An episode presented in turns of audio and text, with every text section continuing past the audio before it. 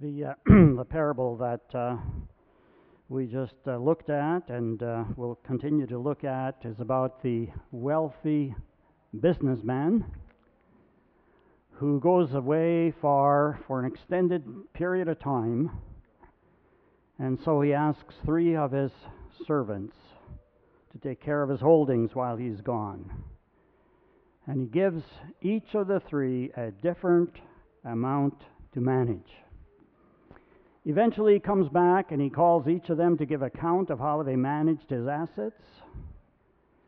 The, uh, that's the parable, that's the story itself. But uh, what is it about? What does it mean? I think, uh, I think it's pretty simple, actually. It's not hard to figure out in the context of things there.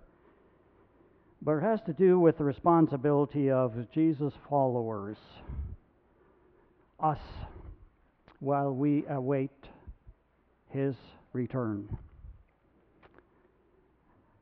He will die, he will rise from the dead after, after this setting. He will ascend, he will return. And at that point, he will ask his followers to give account. Now, in the parable, the holdings that are distributed to the three uh, called talents in uh, most of our even even our newer other translations. They're still talents. But here in the NIV they're uh, additions uh, the recent addition bags of gold. One servant is given five the other one two and the third one is given one. Now I wonder if because traditionally we know this as the talents if we think of it as gifts, I mean, that's the way we use uh, the word talent. What is your talent? And we appreciate your talent. But in the New Testament, a talent was money, it was a unit of exchange. It could be of gold, it could be of silver, it could, could be of copper. And uh, one of the very reputable scholars, Don Carson, has estimated that a talent may have been worth about 20 years of labor in uh, buying power.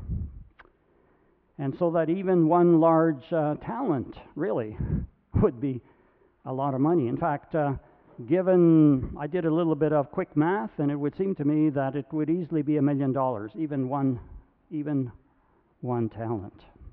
Large amount. The man was obviously super wealthy and he gave to each of the servants a large sum to manage while he was gone. But what what does what do these talents or these bags of gold what what do they represent anyway? Uh, would it be our time? Would it be our opportunities? Would it be our gifts or talents in the way we use the word talent? And I would suggest that it's best not to restrict the application, but uh, rather to say that they represent whatever we have been given and therefore what we are responsible for. Our whole life, really. It's what we do with our life. Because life itself, our opportunities, our skills, our gifts, all that we have and what we are responsible for under the lordship of Jesus Christ. I think when uh, these uh, hymns were chosen, they uh, they sort of fit that. Give of your best, you know, your out of your life. Give of your best to the Master, or take my life and let it be. But everything we're responsible for under the authority of Christ. Now, I'd like you to just pretend for a minute or two, fantasize a little bit. What if you were this wealthy person? You had maybe a billion dollar to have people look after while you were gone. Uh, multimillionaire. Uh, while you're going to be gone for a lengthy period of time, what would you require as important qualities in the servants that you trusted with this? What especially would you be looking for? And of course, I'm, sure you'd start with competence. The person would have to be very competent. And uh, because she's my daughter in law, not my daughter, I feel free to brag about her. I, I have somebody at my fingertips. Uh, our daughter in law is probably the best accountant in Canada, Edmonton. so she could handle it. And she doesn't have my DNA, like I say, that's why I can brag about her. But given that, of course you would look for somebody competent. But given that, what else? Why don't you why don't you help me this morning? What, what are some things that come to your mind? What would you be looking for? Yes, Don. Responsibility, of course. June said honesty, trust. Huh? She said trust. Absolutely. We'd want those things. We'd want re- responsible, Kevin. Consistency. Integrity. Yeah, of course. And there's a word that I think kind of puts it all together, what, what you have said, that, which I've chosen to use this morning, of course. Faithfulness. You know? At the bottom, you would especially want someone who's faithful. And of course, faithful, honest, integrity, they all go together. And faithfulness is stressed in this passage here. Verse 21 says, uh, you know, when, when, when he comes back and he says, Well done, good and faithful servant. You have been faithful with a few things, and I will put you in charge of many things faithfulness. And then it says the one that uh, went from two talents to uh, four, same thing. Well done, good and faithful servant. no, no quality more important in assigning responsibility or in taking responsibility than faithfulness. we had a we have a book at home. Uh, it's a devotional book by Max Lucado. It's for uh, morning and evening readings. And, uh, and he makes this statement about faithfulness. He says, I choose faithfulness. Today I will keep my promises. My debtors will not regret their trust. My associates will not question my word. My wife will not question my love, and my children will never fear that their father will not come home. And I insert intentionally will not fail to come home. Without faithfulness, no assurance, no guarantee, no security, no peace that we can count on things happening that are supposed to happen. And we see tra- tragic examples in the newscasts on a fairly regular basis of what happens when safety measures have not been applied faithfully fully. Buildings burn, bridges collapse. There's a text in Proverbs that uh, is kind of amusing, and it's, uh, it's a colorful description of what failure at faithfulness might look like. Proverbs 25:19 it says like a broken tooth or a lame foot is reliance on the unfaithful in time of trouble. I mean, think of it. You need your, you know, you need to get out there. You're in a pedestrian crosswalk, and you got to get across, and and you're you're relying on your on your legs, and all of a sudden you forgot that you got this one lame foot. Or you're uh, you're enjoying, or you're going to enjoy the steak that's set before you, and you bite into it. Whoops, broken tooth. and he's saying that's the way it is. That's a metaphor for uh, relying on somebody who's not faithful. Well, as we look at the parable, we see some characteristics of faithfulness in the two serv- servants. And the third one, by contrast, also helps to helps us see some characteristics. And so I want to mention uh, three this morning, or four, I think it is, four, four of these qualities of faithfulness.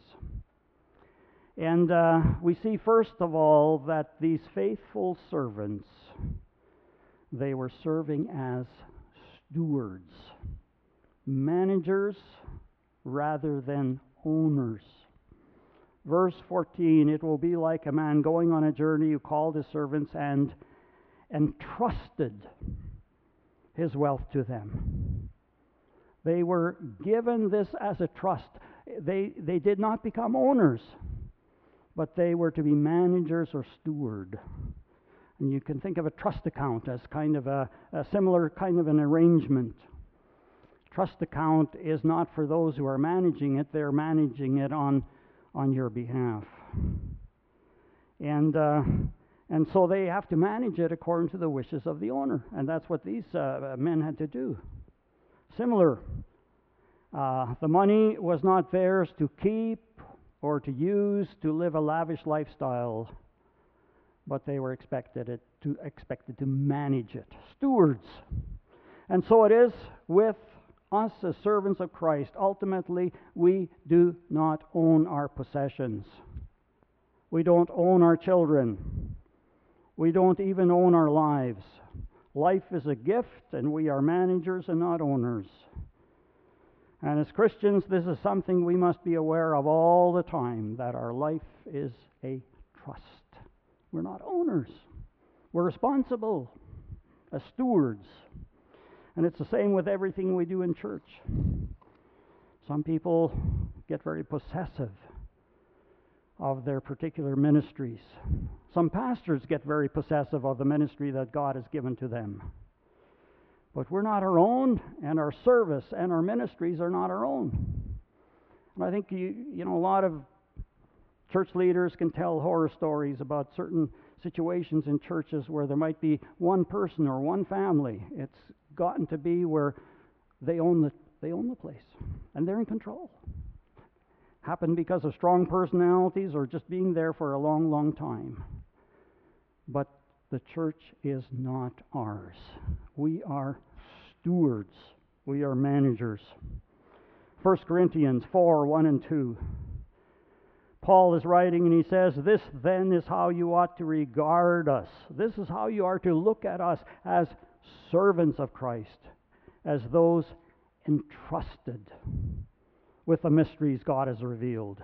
And then verse 2 Now it is required that those who have been given a trust must prove, guess what?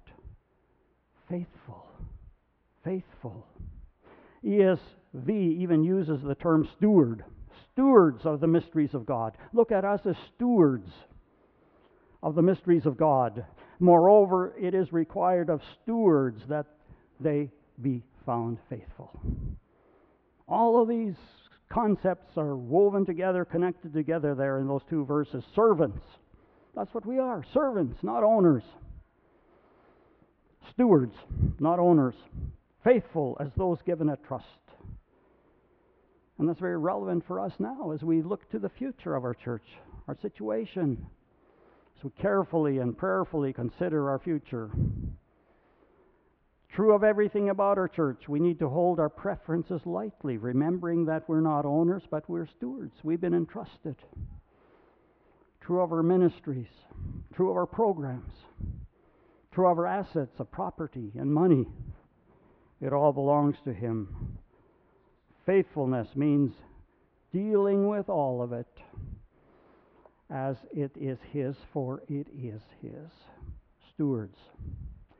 Now, that makes our service pretty important, for we're not just serving other people, but we are serving our Master. So we must do everything, we must do our best for Him. Give of your best to the Master. And that brings me to the second quality we see here of faithfulness, and that is diligence. I see evidence of diligence here. That's to be hardworking, it's to be industrious, it's to be conscientious. It fits very well with the first two of the servants. Verse 16 says that uh, the one that was given the five, says that he went immediately. He went at once. he went at once uh, and uh, put it to work. He put his money to work. And on that basis, he was able to gather five bags more. And the next one also, he, he was industrious. He found a way of making the money multiply. didn't drag his feet, put his money to work. In contrast, the unfaithful one is described by the master when he comes home as being wicked and lazy. Diligent? No, negligent. Diligence is more than just showing up, but giving your best. A certain teacher wanted a promotion, saying that I've had 20 years of experience. I deserve a promotion, but the pr- principal answered her, You don't have 20 years of experience. You only have one year's experience 20 times over. Not exactly diligent. Show it up. Maybe, maybe she was even faithful to the class that was right before her, but she wasn't diligent in becoming better and better. There's a saying that's uh, very well known, and, and it's true as long as we understand it. And many have said this. Uh, Mother Teresa said it, and I'm sure many others have said that God doesn't call us to be successful, only faithful. And I agree with that, but we need to understand that sometimes being faithful means preparing to become successful.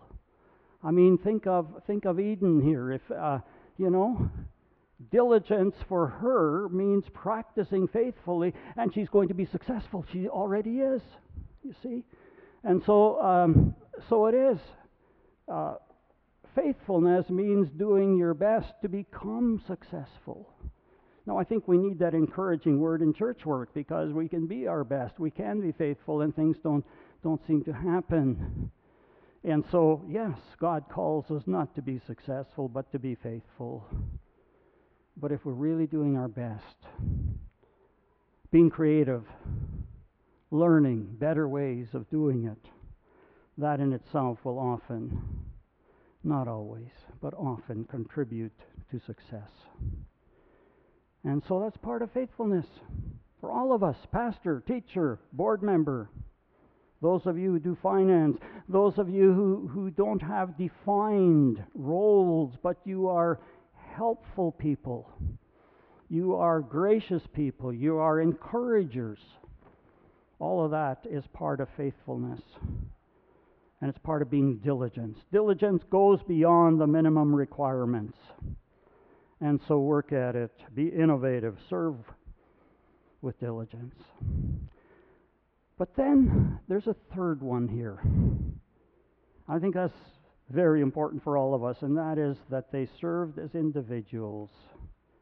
The Master gave each of the three individuals respective but not identical responsibilities the Master took into account their respective uniqueness. It says in verse 15, He gave to each according to his ability.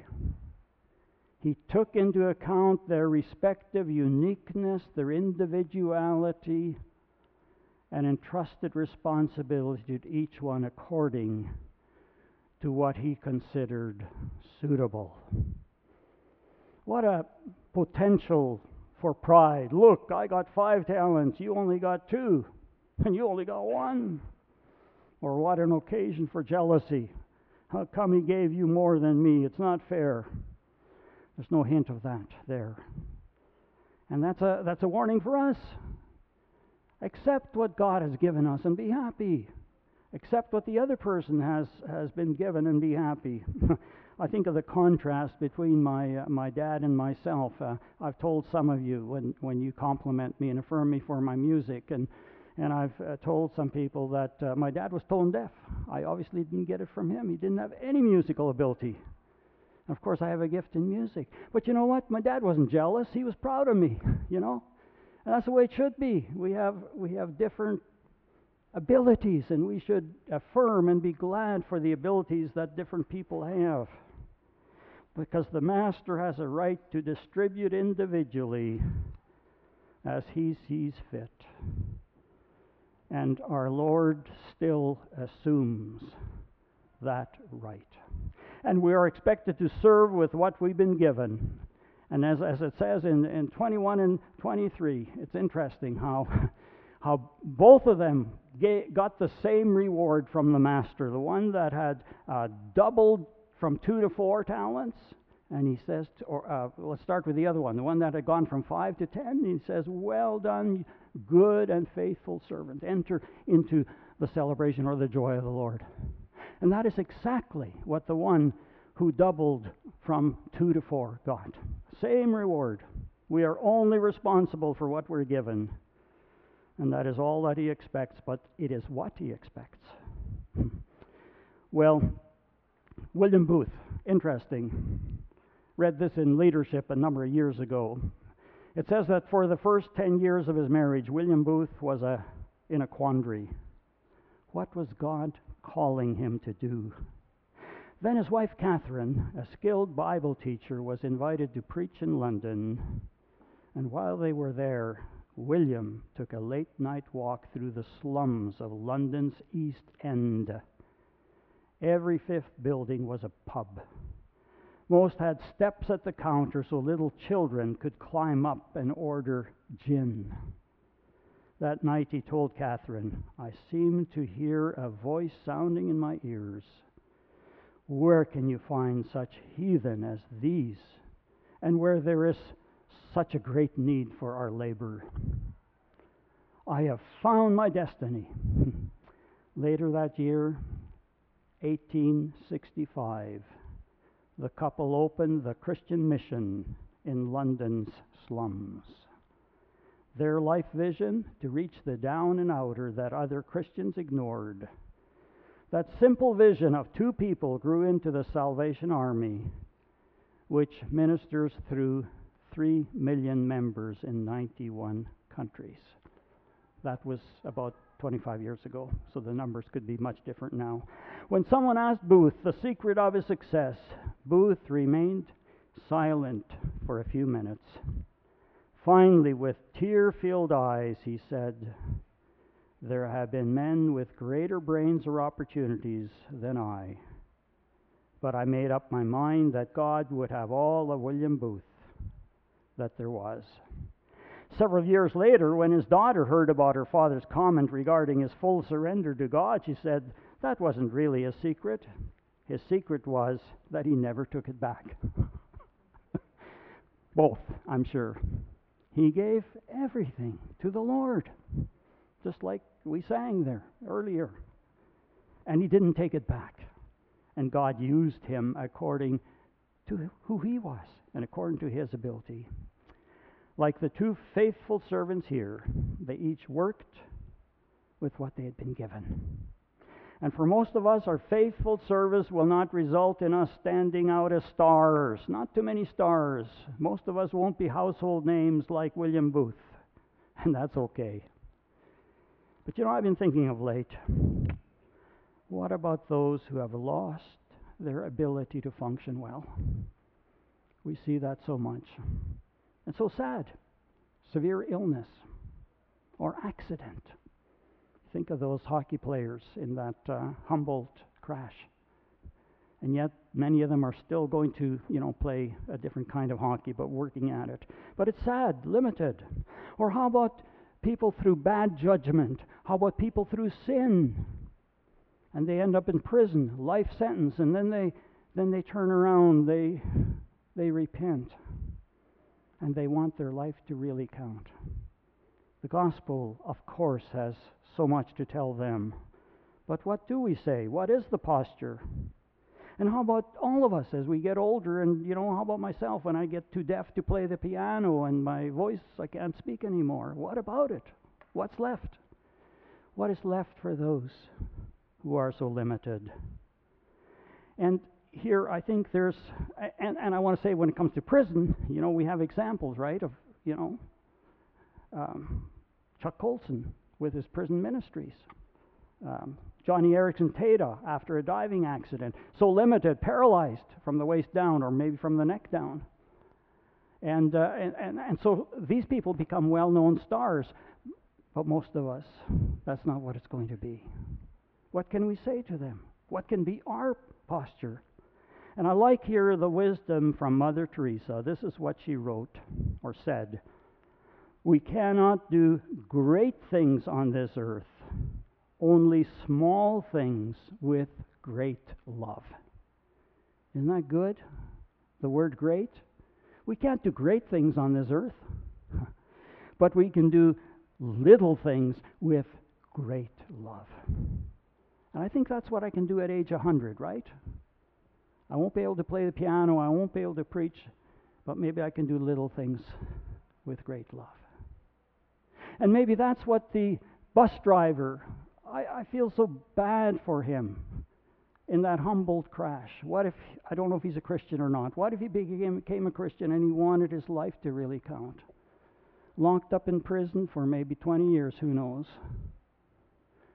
He can do little things with great love.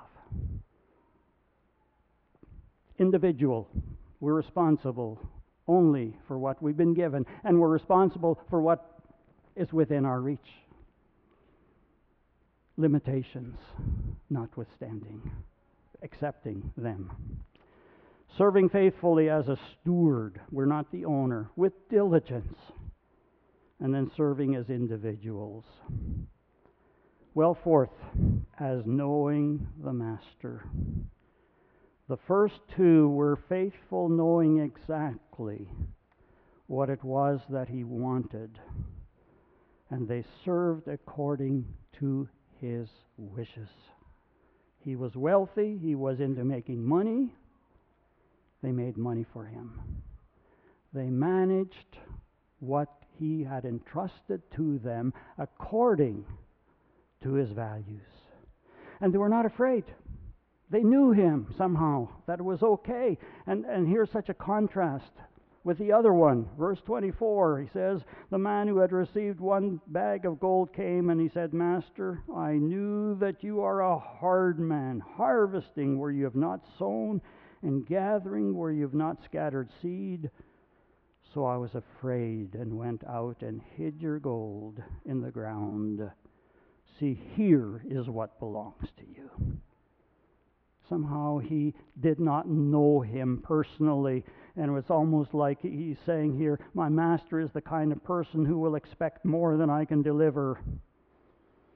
It's like he's saying, Because of the kind of person you are, because you are impossible to please, I had no choice but to bury the one talent that you gave to me. Knowing the master and knowing what he really wants. See, if we think God is very hard to please, demanding what is unreasonable, and always out to get us in one way or another, we're not going to serve him except grudgingly at best. But when we know him as caring, when we know him as ordering what is best, secure in his love, realizing that when we fail, He helps us to get up again and gives us another chance and another chance and another chance. When we know Him in that way, then we're free to serve Him according to love, with love, and according to His values. Well, as I move to a close, what is our Master committed to? What is it that He really cares about? How do we serve Him according to His values? What he wants. And of course, that's, that's a question that should be before us all the time 24 7. What is it that he really cares about? What is it that he wants? Keeping it simple, I, I got three things or so here. A, he cares about people. And he cares that his people care about other people, serving them, sharing his love, their love with them. B, he cares about truth, his gospel. He cares that people and his truth be linked together so that more and more people become his disciples and that those who are his disciples become stronger, more effective. If they're diligent in the sense of growing, yeah, that's what he wants. Ever more faithful disciples. And then C, our, uh, the Master cares that we live in such a way that his qualities are seen in us. In fact, we are called to be His very presence in a hurting world. Being a people of mercy who are committed to alleviating the pain that has come as a result of the curse of sin That's part of kingdom work when you think about it. It's alleviating pain, alleviating uh, the pain caused by the curse. As it says later in this very chapter, starting at, I think it's verse 31 to the end of the chapter, it says that his sheep, his sheep were those who took care of the hungry and the thirsty. They clothed the naked. They visited those who were sick and those who were in prison. And they gave hospitality to strangers. Think refugees. Hospitality to strangers. And it's wonderful that so many churches have banded together to find a way of welcoming refugees. We are to serve Him as stewards with diligence according to His values, but according, according to our individuality, what we were given, and then according to His values. But notice how the thing ends up. He says, verse 28 So take the bag of gold from him and give it to the one who has ten bags. Imagine. The one who had only one and did nothing with it, he gave it to the one that had ten.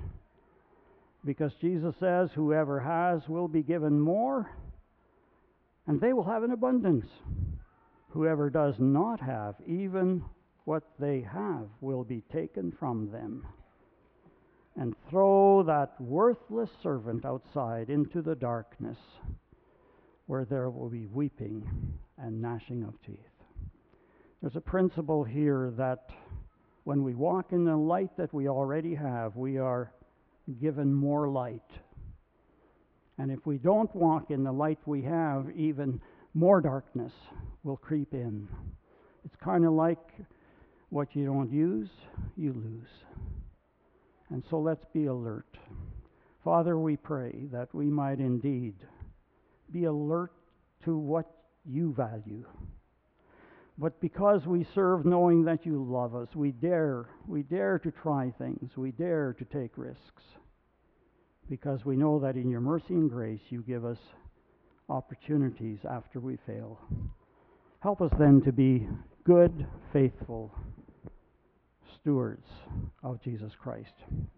We ask it in Jesus' name. Amen.